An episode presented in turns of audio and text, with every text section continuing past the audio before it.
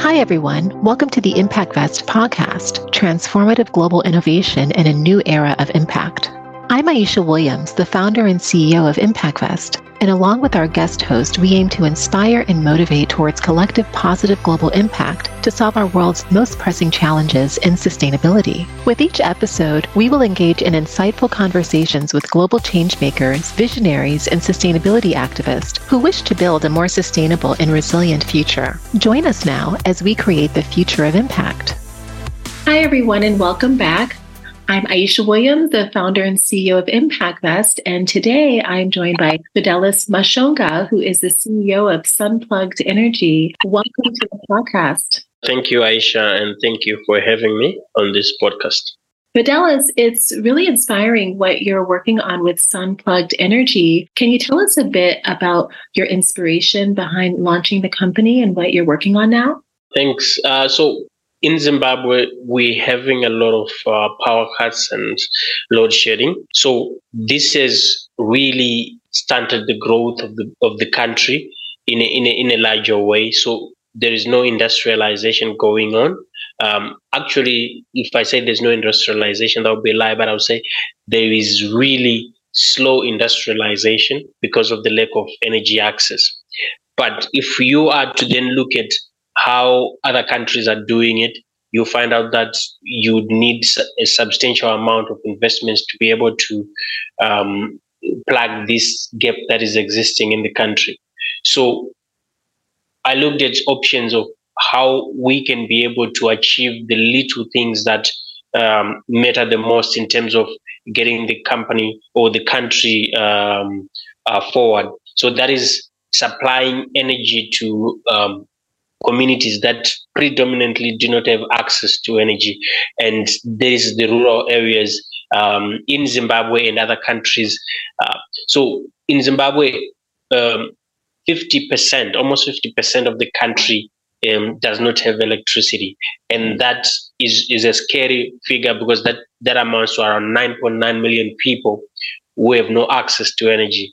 And these are mainly in the rural areas. So that gave me the drive um, to make sure that we provide affordable access to energy uh, for these communities. That's how we started uh, Sunplugged Energy. And it's so important the work that you're doing, Fidelis, because we often speak about the importance of investing in infrastructure and energy. And you spoke about the difference between access to energy in rural areas. When millions of people don't have access to energy, then those are sustainable solutions and other resources that can't be brought forward, right? Because they don't have access. And so what you're doing is so important just for the future of sustainability within the African continent and Zimbabwe. Can you tell us a bit more also about the experience of a family or someone who doesn't have access to energy and maybe how they go about their everyday lives and the difference between when they don't have access and when they do have access and how you're filling that gap. Okay. So um, I'll give you a typical example of um, someone in the rural areas who doesn't who don't doesn't have access to energy whatsoever. So you look at a, a normal um, housewife who's uh, deep in the rural areas. So in order for them to get lighting, they either have to go look for paraffin or kerosene, which is expensive and has health complications on them. And for them to be able to to if they don't have access to that paraffin or kerosene, they have to look for firewood, which has got uh, environmental uh, challenges associated with it. They they have no extra income.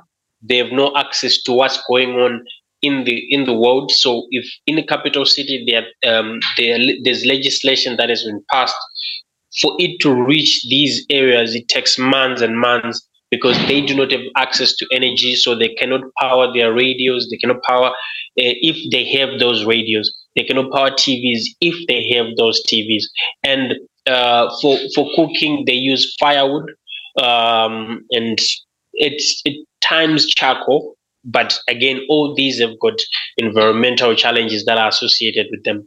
So what we then do is we come on, we, we come in and give access to energy. We give a small solar home system on pay as you go. Why we do it on pay as you go? Because we understand that there is not a lot of uh, disposable income in this type of um, a, a, rural household. So we give them access to micro payments uh, for over a period of 12 to 24 months. Then they get access to radio, they get access to a TV lighting, uh, which then leaves only probably cooking, which they then have to use maybe firewood at this point, but would they have plugged a lot of gaps within them. That is viability, uh, so affordability, that is energy access. So what we then end up doing is after this family has got has gotten access and is paying off their loan, we then go in and measure what type of impact, what, what are they doing, what impact this system has gotten uh, on them. And most of them, they are able to study, their children are able to study at night. Uh, they're able to charge their phones because we also sell them smartphones. So they are able to charge their phones and communicate with the outside world. So this has brought in a lot of impact to these communities as they are able to move at the same time with urban communities and also get the same information that urban communities are getting. So at this point, we're also seeing a lot of internet service providers going into these areas to try and set up affordable internet packages or bundles that will enable them to be online at all times. And this improves uh, the technological advancements of these communities and the advancements in general for these communities. So this is what we do. At the end of the day, the family is able to to get extra income uh, because of the maybe new farming practices that are they're getting online, or if they are in a business, the new business opportunities that they're getting, or new customers, a wider network of customers that they're getting for their produce that they're farming. So there are many benefits to what we do. So by simply providing a basic solar home system that costs between uh, $180 to $600 and they are paid on pay as you go. So this has got a lot of impact on the communities. So this is a basic family before they have got access to energy and after they've got access to energy and the benefits and how we're coming in to plug that um, gap that is there. And that's really the transformative power of energy and just of impact uh, that you're providing for many of these families. And you said that you go in and measure impact with your team, Fidelis. So, why did you choose to start measuring the impact of what you're providing for families, and what difference do you see that makes when you can measure and verify impact? So, um, coming from a business perspective, there is no need to measure impact because we would think that providing energy to these communities from the onset is an impact on its own. But we found out that in order for us to customize our products and really give the communities what they actually need without us thinking from from our ivory towers and thinking that this is what these communities need. We needed to measure the impact of what each and every solar home system is having on, on, on each and every uh, customer or household. This then gives us, uh, affords us the opportunity to then customize a product or solution that will enable us as a company to go and give these communities what they actually want and uh, solutions that can move them out of the energy poverty situation that they are currently in to a situation where they get financially stable and also energy uh, sufficient. So the measurement of that impact is quite important for us because it has got many benefits for us and also for social impact. And that's a really great point that you brought up because we often think about measurement of impact, like you said, Fidelis, uh, from the ivory tower or kind of a, a very high level standpoint. But when we speak about impact, like you were saying, it's often local. And if we don't know the local impact that we're making, it becomes quite difficult to be able to supply the services and, and the strategic impact uh, that is needed on the ground. How are you thinking about scaling your business as Sunplugged Energy? What are the opportunities that you see on the horizon for solar energy and providing these services to rural areas? What we've found out is that not only rural areas currently are in, in Zimbabwe are starving from lack of energy access. You look at areas that do, do have access to the national electricity grid, they've got long power cuts. Uh, so this has given us also an opportunity to go into urban areas to supply solar as a backup. And we've started doing this to a, a lot of uh, urban areas in Zimbabwe. But also in terms of expansion, currently we've been working only in two provinces in Zimbabwe. And in order for us to expand, there was a substantial amount of uh, capital needed for that. Uh, so we partnered with a big investor, a big company that has been doing solar uh, pay as you go from Kenya and is based out of Denmark, called Solar.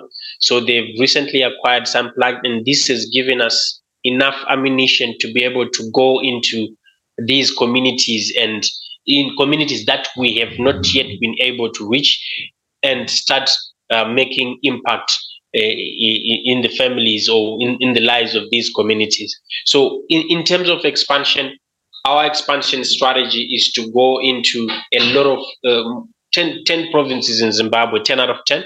And that, that would mean that we would have not covered 100% of the market, but at least would have taken a bigger market share. And this is enabled by Xsolar, who's quite big in, in terms of pay as you go in Eastern Africa. So they're expanding into Southern Africa and they've partnered with us. And this is one of the biggest opportunities that we have managed to take. Yes. And so being able to fill the gap that has been created by the power cuts, right, in urban areas has really provided you with an with a strategy to expand and to be able to fill that gap in terms of energy and to provide that through solar. How do you see the role of Sunplugged Energy in terms of partnerships? And so you mentioned a few partnerships. Do you see the need for partnerships in other areas as as well? Uh, for example, government, um, nonprofits, uh, to be able to expand the industry? What do you see in, in terms of what is still needed to be able to scale within the industry? So, partnerships are needed, definitely, 100%. So, the thing is, what we need to do is to be able to, to understand what are our capabilities, what can we do as, a, as, as a corporate, as an organization, what are the things that we can do and what are those things that we cannot do. So in order for us to get to where we want to go in terms of giving access to energy to to almost everyone we need to have partners in in, in governments in in, in in in the ngo sector uh, in other corporates to, to to plug viability gaps to plug affordability gaps to also try and see if we can reach those markets that we we cannot we cannot be able to reach on our own. So we, we we're not thinking of going it alone and i don't think that anyone will be able to go it alone to electrify 600 million people who do not have access to energy in sub-Saharan Africa. So in order for that to be, in order for us to give access to energy to these 600 million, we need to partner with a lot of companies. We need to partner with a lot of uh, NGOs and governments. So going forward, what we are looking for as a business is partners that enable us to to reach the last mile users. That is the those that do not have access to energy and those partners will come in to plug affordability gaps, will come in to plug other gaps that exist in the market so that we can be able to, to get to 100% energy access. I don't know at what point, but we have to try. So, in order for us to get there, we need to partner with other companies. And this is such an important aspect of impact in general is the partnership between companies, between governments. No one can go at it alone, like you said. And, and to be able to fill all of these gaps, partnerships are truly needed to build the sustainable future that we're all trying to build together. And so it's quite inspiring the work that you're doing with Sunplugged Energy Fidelis, and um, you're you're really transforming many lives and many families to be able to give them access to energy, to solar energy, so that they can access opportunities to education and work opportunities. This is what is truly needed to lay the foundation for the future to be able to continue to build a sustainable future. Thank you for your work. It's very inspiring. And this is what is needed to be able to bring the billions who currently don't have access to the internet uh, to be able to provide affordable basic internet services to plug the gap. Yes, uh, and thank you for for the opportunity to showcase what we're doing because I think this is quite important. Many organizations are doing this across Africa, across the world, it's just that they lack uh, access to these platforms that enable them to showcase what they're doing to the world. Thank you, Fidelis. Yes, it's really important for us to be able to highlight transformative projects and companies like yours, because this is what is really pushing all sustainability industries forward. It's the hard work of entrepreneurs like yourself laying the foundation, providing solar energy to be able to build a more equitable future that we all have access to the internet. And so we can truly start to build the sustainable solutions that we all need. So thank you very much for being on our podcast. I'm looking forward to all of the updates for Sunplugged Energy, and I believe you're going to continue to transform many lives with your services. Thank you so much. And uh, we will continue doing what we're doing and we will update you on what it is that we're doing so that you and the world will also see the impact that we're making. Yes, we are very much looking forward to it, Fidelis. Thank you very much. Thank you. Thank you, everyone, for listening to the ImpactVest podcast, Transformative Global Innovation in a New Era of Impact. Join us next week for another episode and become part of our ImpactVest newsletter community, where you will receive all of the latest updates about our work in this new era of innovative impact finance. See you next week as we create the future of finance at ImpactVest.